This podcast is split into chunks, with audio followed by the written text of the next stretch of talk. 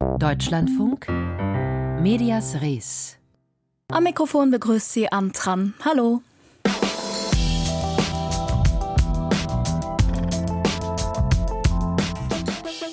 Sie haben für die Pressefreiheit in ihrem Land gekämpft und wurden nun zu langjährigen Haftstrafen vom iranischen Regime verurteilt.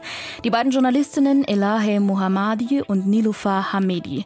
Grund genug für uns, nochmal genauer auf die Lage der Medien in Iran zu schauen. Außerdem widmen wir uns in der Reihe 100 Jahre Radio den kleinen Zwischenmusiken im Programm. Doch zuerst zu einem Thema, um das wir in diesen Tagen nicht vorbeikommen. Es sind erschütternde Nachrichten, die uns seit dem 7. Oktober täglich aus dem Nahen Osten, Israel und dem Gazastreifen erreichen. Teilweise ist es eine Bilderflut der Brutalität, die uns in den Redaktionen, aber auch in den sozialen Medien erreicht. Eine Bilderflut, die überfordern kann und eingeordnet gehört. Doch gerade in einem Krieg muss es oft schnell gehen. Da passieren Fehler und werden Schwachstellen offenbar, auch und vor allem in Medien. Stellt sich die Frage, wie geht akkurates Berichten? Darüber habe ich vor der Sendung gesprochen mit der Journalistin Esther Shapira, lange Zeit leitende Politikredakteurin im Hessischen Rundfunk und Expertin für die Region. Frau Shapira, auf eine Falschmeldung, auf die sind vergangene Woche zahlreiche Medien reingefallen, darunter auch der Deutschlandfunk. Es ging um einen Raketeneinschlag auf ein Krankenhausgelände in Gaza. Israel wurde schnell von der Hamas beschuldigt. Mehrere unabhängige Quellen legen mittlerweile nahe, dass eine fehlgeleitete palästinensische Rakete die Explosion ausgelöst hat. Trotzdem hat sich die erste Falschmeldung wie ein Lauffeuer verbreitet. Wie konnte es dazu kommen? Es ist ein sehr interessanter Fall, weil sich hier gleich mehreres deutlich machen lässt. Äh, zum einen verweist es auf die Schwierigkeit der Quellen.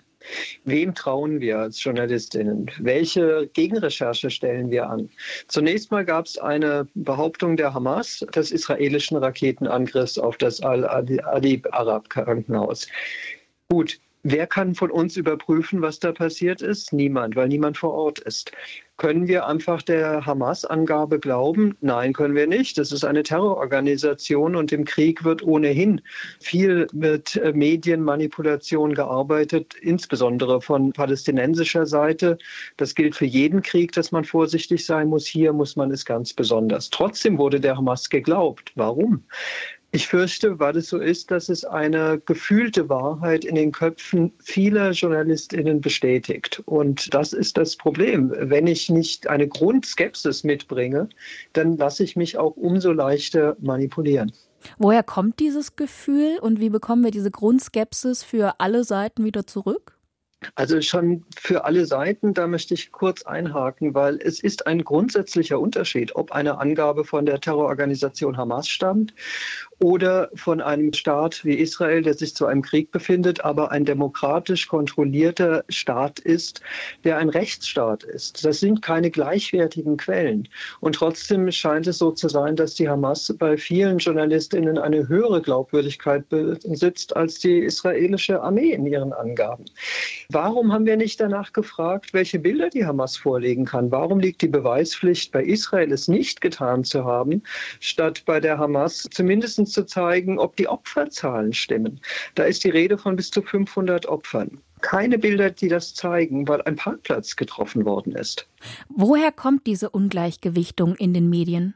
Ja, ich scheue mich zu sagen, es ist Antisemitismus, weil das ein großes Wort ist und weil es viele Abstufungen dessen gibt. Aber es gibt eine vorgefasste Gefühlsmeinung. Und viele Journalistinnen, die im Moment in diesem Bereich tätig sind, sind ja keine Nahostexpertinnen, sondern es sind äh, Menschen, die jetzt darüber berichten müssen und sie greifen zurück auf einen Filter, einen unbewussten emotionalen Filter, der sie Nachrichten auswählen lässt und damit auch empfänglich macht dafür, Falschmeldungen zu verbreiten oder unliebsame, also gefühlt unliebsame äh, Meldungen, die dieser vorgefertigten Parteinahme, dieser emotionalen Zahlen widersprechen. Denn das ist ja das andere große Problem. Halbe Wahrheiten ergeben ja am Ende auch eine ganze Lüge. Also die Angaben Israels, die entlastend wären, erstmal nicht zu berichten, führen eben auch zu völlig falscher Wahrnehmung. Und warum ist das so? Weil viele einen automatischen Reflex haben, der ja erstmal gut ist, sich mit dem Opfer zu identifizieren. Und natürlich ist die Situation, wenn man von außen drauf schaut, der Palästinenser zutiefst bedrückend und die wenigsten verfügen über das historische Hintergrundwissen und das äh, politische Wissen, um es wirklich differenziert einzuordnen. Vielleicht noch mal die Frage, wie finden wir denn dann die richtige Balance in der Berichterstattung zwischen objektiv sein und auch immer wieder kritisierten Haltungsjournalismus? Also viel ist schon damit getan, wenn wir uns auf das grundsätzliche journalistische Handwerk äh, verlassen. Und zum Beispiel bei Opferangaben fragen, gut, wer berichtet es, wer hat welches Interesse, welche Belege gibt es dafür? Ich würde mir wünschen, dass beispielsweise bei den Opferangaben, die die Hamas derzeit macht, es heißen würde, wir wissen nicht, wie viele davon Zivilisten und wie viele davon getötete Hamas-Kämpfer sind.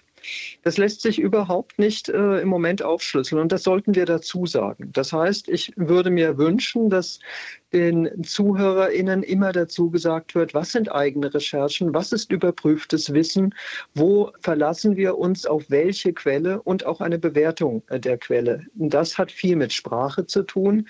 Die Hamas ist eine Terrororganisation. Wir sollten sie bitte auch so nennen. Und das andere ist bei der Ukraine zum Beispiel, äh, da reden wir grundsätzlich vom russischen Angriffskrieg gegen die Ukraine. Völlig zu Recht. Wir sollten umgekehrt auch vom israelischen Verteidigungskrieg sprechen. Also vollste Transparenz höre ich daraus, die wir bieten sollten und gute Einordnung. Und da komme ich zu einem anderen Punkt. Krieg, das heißt auch immer Medienkrieg und Krieg der Bilder. Wie gehen JournalistInnen am besten mit diesem schrecklichen, teilweise aber auch gefakten Bildmaterial um, was uns jetzt tausend Millionenfach erreicht? Das ist ein enorm großes Problem, weil Bilder immer stärker sind als Sprache. Und diese Bilder, die besonders auch dazu angetan sind, Stimmung anzuheizen, zu emotionalisieren, da haben wir JournalistInnen eine enorme, auch moralische, politische, ethische Verantwortung, um nicht noch weiter Antisemitismus jetzt zu befeuern und das führt am Ende zu enormer Gewalt, wenn wir nicht aufpassen und zu einer Akzeptanz von Gewalt. Das heißt, wir müssen Bilder immer, immer, immer versuchen zu verifizieren. Insbesondere die Bilder, die dazu verbreitet wären, explizit Umstimmung zu machen. Das passiert insbesondere in den sozialen Medien. Und immer da, wo wir es selbst nicht überprüfen können, sollten wir das dazu sagen. Umgekehrt, und das ist ganz wichtig, die Bilder des Massakers zum Beispiel, die kann man nicht zeigen. Das ist einfach nicht zumutbar. Das ist für den Schutz der Opfer und deren Angehörigen nicht zumutbar, ist aber auch für unser Publikum kaum erträglich, was da ist. Das ist ein ethisches Dilemma. Da müssen wir sagen, wir haben sie uns angeschaut. Wir müssen das aushalten, uns die Wahrheit anzuschauen. Wir als JournalistInnen. Und dann müssen wir erzählen, was wir gesehen haben und mit unserer Glaubwürdigkeit sagen, wir haben es gesehen, es ist so.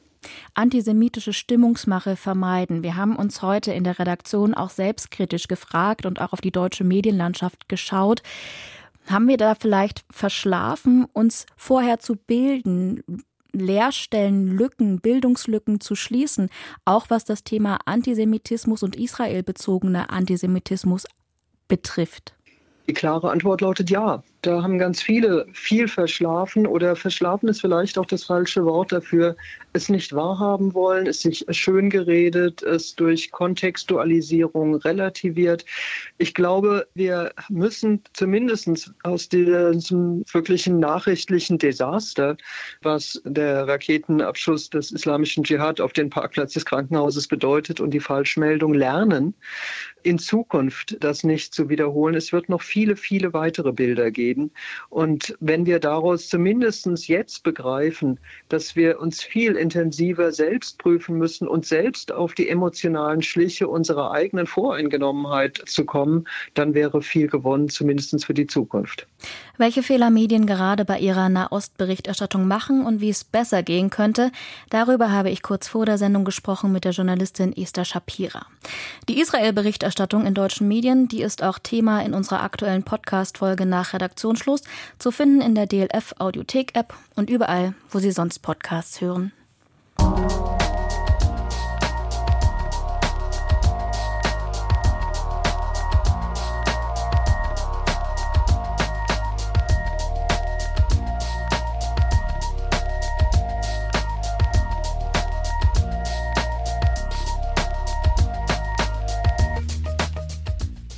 Eine Person, die den Berufsweg der Medien einschlägt, um ihrem Land zu dienen, kann grundsätzlich nicht die Eigenschaft einer Verräterin haben. So schreibt es ein iranischer Chefredakteur nach den Urteilen für Elahe Mohammadi und Niloufar Hamedi am Wochenende. Die Urteile sind noch nicht rechtskräftig. Die beiden Journalistinnen hatten früh über den Tod der Kurdin Massa Gina Amini berichtet. Ihre Arbeit hat später zu den wochenlangen Massenprotesten auf iranischen Straßen geführt. Das alles ist mehr als ein Jahr her. Wir wollen über die aktuelle Gemengelage sprechen. Sie sortieren mit Susanne Güsten aus dem ARD-Studio Istanbul. Sie habe ich vor der Sendung gefragt. Sieben Jahre Haft für Niloufar Hamidi, sechs Jahre für Elahe Muhammadi. Was bedeuten die Urteile vom Wochenende und was wissen Sie über die Haftbedingungen? Die Urteile sind recht interessant, weil die zeigen, dass die Justiz, die iranische Justiz, hier sehr vorsichtig versucht, einen Mittelweg zu fahren. Äh, natürlich konnte sie die Frauen nicht freilassen, hatte das auch nie vor. Auf der anderen Seite wären die möglichen Höchststrafen wären bis zur Todesstrafe gegangen.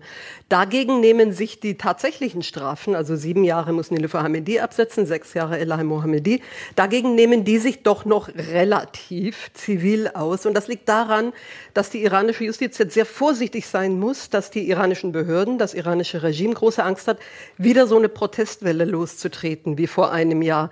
Das zeigt, dass die Stimmung doch immer noch sehr sensibel ist, ja, dass sie immer damit rechnen müssen, dass wieder Proteste losbrechen können. Und so versucht dieses Regime einerseits ein Zeichen zu setzen, wir dulden das nicht, aber auf der anderen Seite können sie nicht so drakonische Urteile verhängen, wie sie es vielleicht gerne möchten, weil sie befürchten müssen, dass äh, die Reaktion der Straße dann nicht ausbleibt.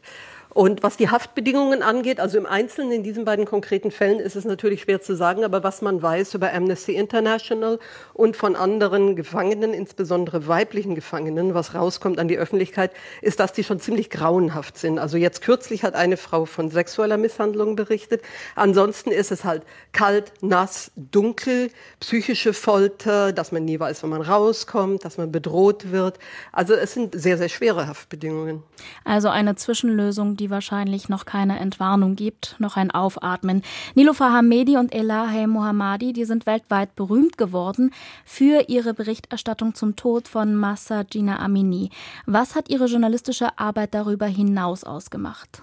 Beide diese Journalistinnen, junge Journalistinnen, beide Anfang 30, Mitte 30, haben sich mit Frauenthemen auch befasst, haben viel über Frauenthemen geschrieben in ihrer journalistischen Arbeit. Und das bleibt ja eigentlich quasi nicht aus, wenn man Journalistin ist im Iran. Also gerade von Nilufa Hamedi weiß ich, dass die eigentlich mit Sport angefangen hat als Sportjournalistin. Nur sie durfte nicht in Fußballstadien als Frau und hat da angefangen, sich damit zu beschäftigen und wollte unbedingt in ein Fußballstadion, hat sich dafür sehr engagiert und kam darüber quasi zwangsläufig zur Frauenthemenrolle der Frau und hat sich dann sehr auch einen Namen gemacht, ein Profil geschaffen, in dem sie viel über männliche Gewalt an Frauen geschrieben hat, in dem sie Fälle aufgedeckt hat, wo Männer ihre jungen Ehefrauen umgebracht haben oder wo sich Frauen selbst angezündet haben, um gegen Gewalt zu protestieren, also äh, durch Frauenthemen.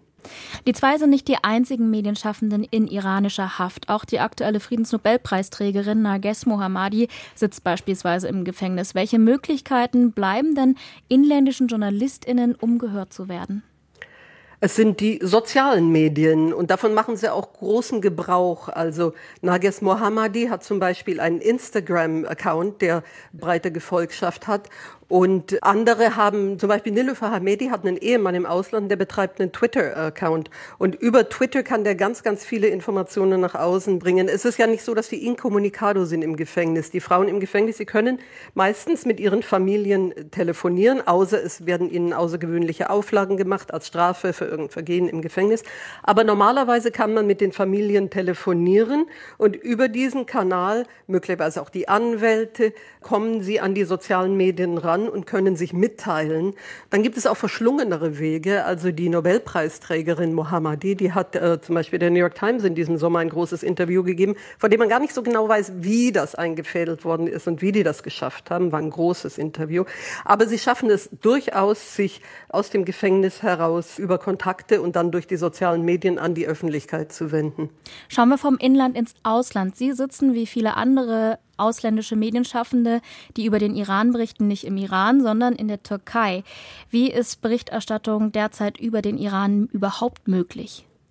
Nun, sie ist möglich. Es ist schwierig. Man braucht ein Visum, was nicht leicht ist zu beschaffen. Aber es gibt Kollegen hier im äh, Studio Istanbul, die haben Visa für Iran und die können nach Iran reisen. Es ist immer sehr, sehr schwer, so ein Visum zu beschaffen. Aber wenn man es mal hat und rein kann, dann kann man da auch berichten. Aber man muss furchtbar vorsichtig sein, denn man hat immer einen Aufpasser. Also man steht immer unter Beobachtung des Regimes. Und man muss natürlich sehr, sehr aufpassen, sehr vorsichtig sein mit seinen Kontakten, damit man niemand in Gefahr bringt.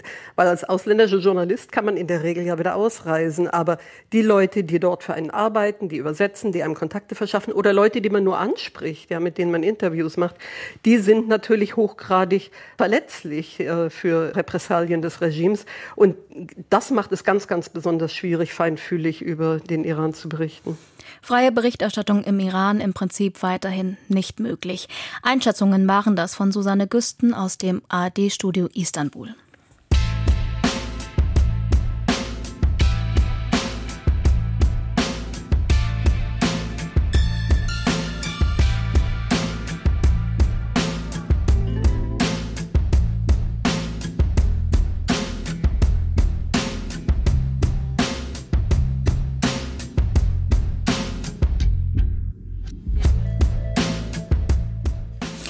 Das Radio feiert dieses Jahr 100. Geburtstag und wir bei Medias Res feiern mit.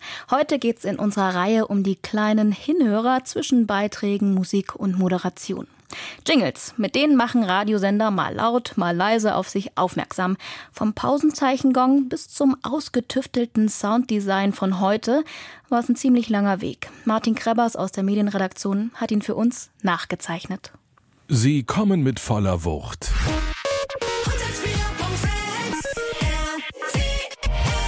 Sie sind immer da. Deutschlandfunk Nova. Alles, was heute wichtig ist. Egal auf welcher Radiostation Deutschlands, Sie sagen, singen, rufen oder flüstern, wir sind es. Ihr seid hier und das sind wir. Jingles als akustische Kennung und freundliche Mahnung. Bloß nicht umschalten. Hier ist Radio Bremen. Hansa Welle für Sie. Bis Mitte der 80er dachten auch viele Radiomacher in Deutschland beim Wort Jingle wohl eher an amerikanische Weihnachtslieder. Jingles gab es nicht. Es gab das Pausenzeichen, wie hier im Deutschlandfunk.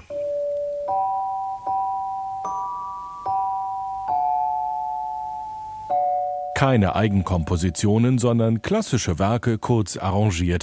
Der Südwestfunk gab sich in den 70ern mit Mozarts Zauberflöte zu erkennen.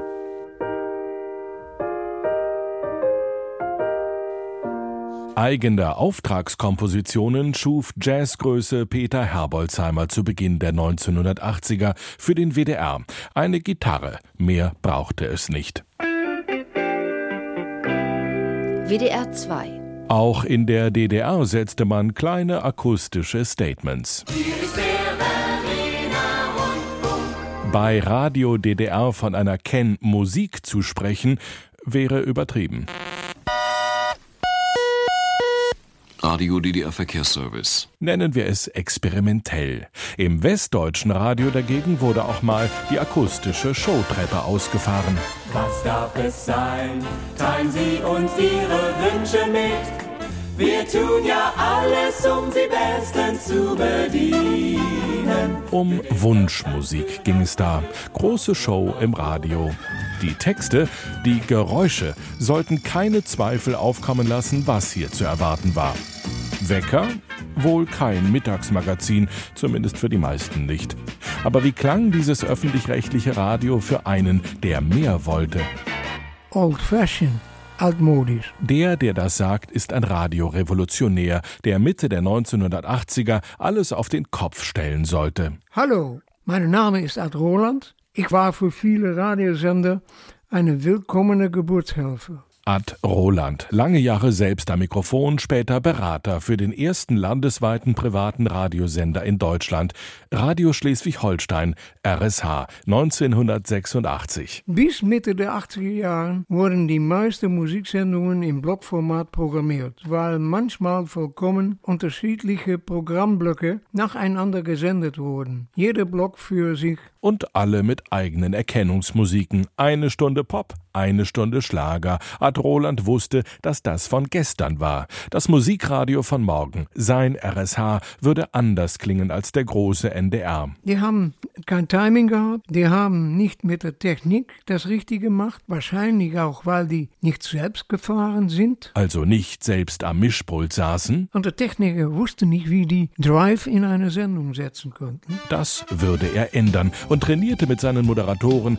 den neuen Drive. Mit RSH startete das Formatradio. Die Leute, die für diesen Sender arbeiten, die müssen sich bewusst sein, dass sie für Musikradio arbeiten und dass der wichtigste Einschaltfaktor Musik ist. Für den neuen Sound fehlte noch das perfekte Jingle-Paket. Ad Roland fand es beim niederländischen Produzenten Top Format. Wir waren die Ersten, soweit ich weiß, die ein richtig professionelles Jingle-Paket hatten. Die müssen von Titel nach Titel begleiten.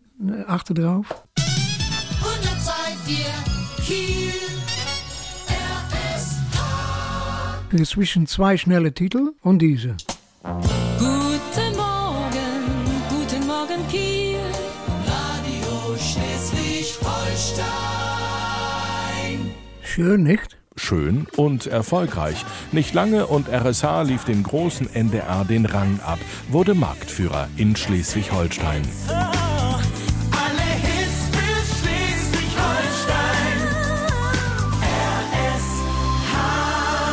Spätestens Ende der 1990er wurde dem großen NDR 2 klar, wir brauchen Hilfe. Hallo, mein Name ist Peter Kent. Zusammen mit meinem Partner Thomas Foster betreibe ich ein Musikproduktionshaus mit Sitz in Salzburg.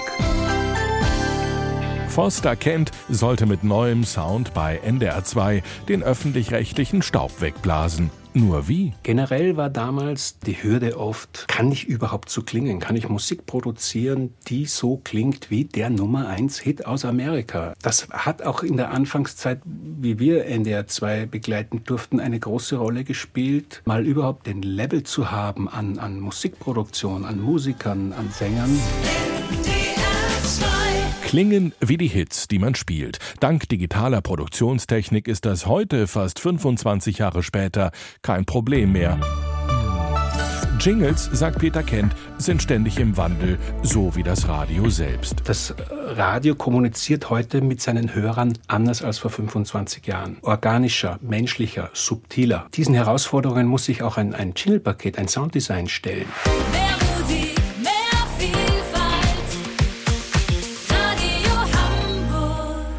Hier muss man also viel subtiler arbeiten, um trotzdem die Ziele zu erreichen. Sei es Wiedererkennbarkeit, sei es Struktur geben. Manch ein Jingle aber hat alle Trends überlebt, ist mit der Zeit gegangen. Das wohl bekannteste Verkehrsjingle Deutschlands. Nein, nicht so, sondern so. 1992 auf dem Weg in die Ferien. Bayern 3 mit dem Soundtrack zum Sommerstau. Auch bei Gejammerer auf der Rückbank stets gut herauszuhören. Die sogenannte Sigi als Interpretation von Münchens Stadthymne Solang der alte Peter. Seit Jahrzehnten liebevoll weiterentwickelt. Von den 70ern über die 2000er bis heute. Innovation aus Tradition, ein Laptop und Lederhosen-Jingle. Mehr als ein Piepen im Ohr. Die Geschichte des Jingles hat Martin Krabbers in unserer Reihe 100 Jahre Radio nacherzählt. Alle anderen Beiträge aus dieser Reihe finden Sie übrigens auch online auf www.deutschlandfunk.de-medias res oder in der DLF Audiothek App. Und das war's mit Medias Res am Montag. Hier folgt gleich der Büchermarkt mit meiner Kollegin Nora Karches und einem Rückblick auf die Frankfurter Buchmesse. Ich bin Antran, machen Sie's gut und tschüss.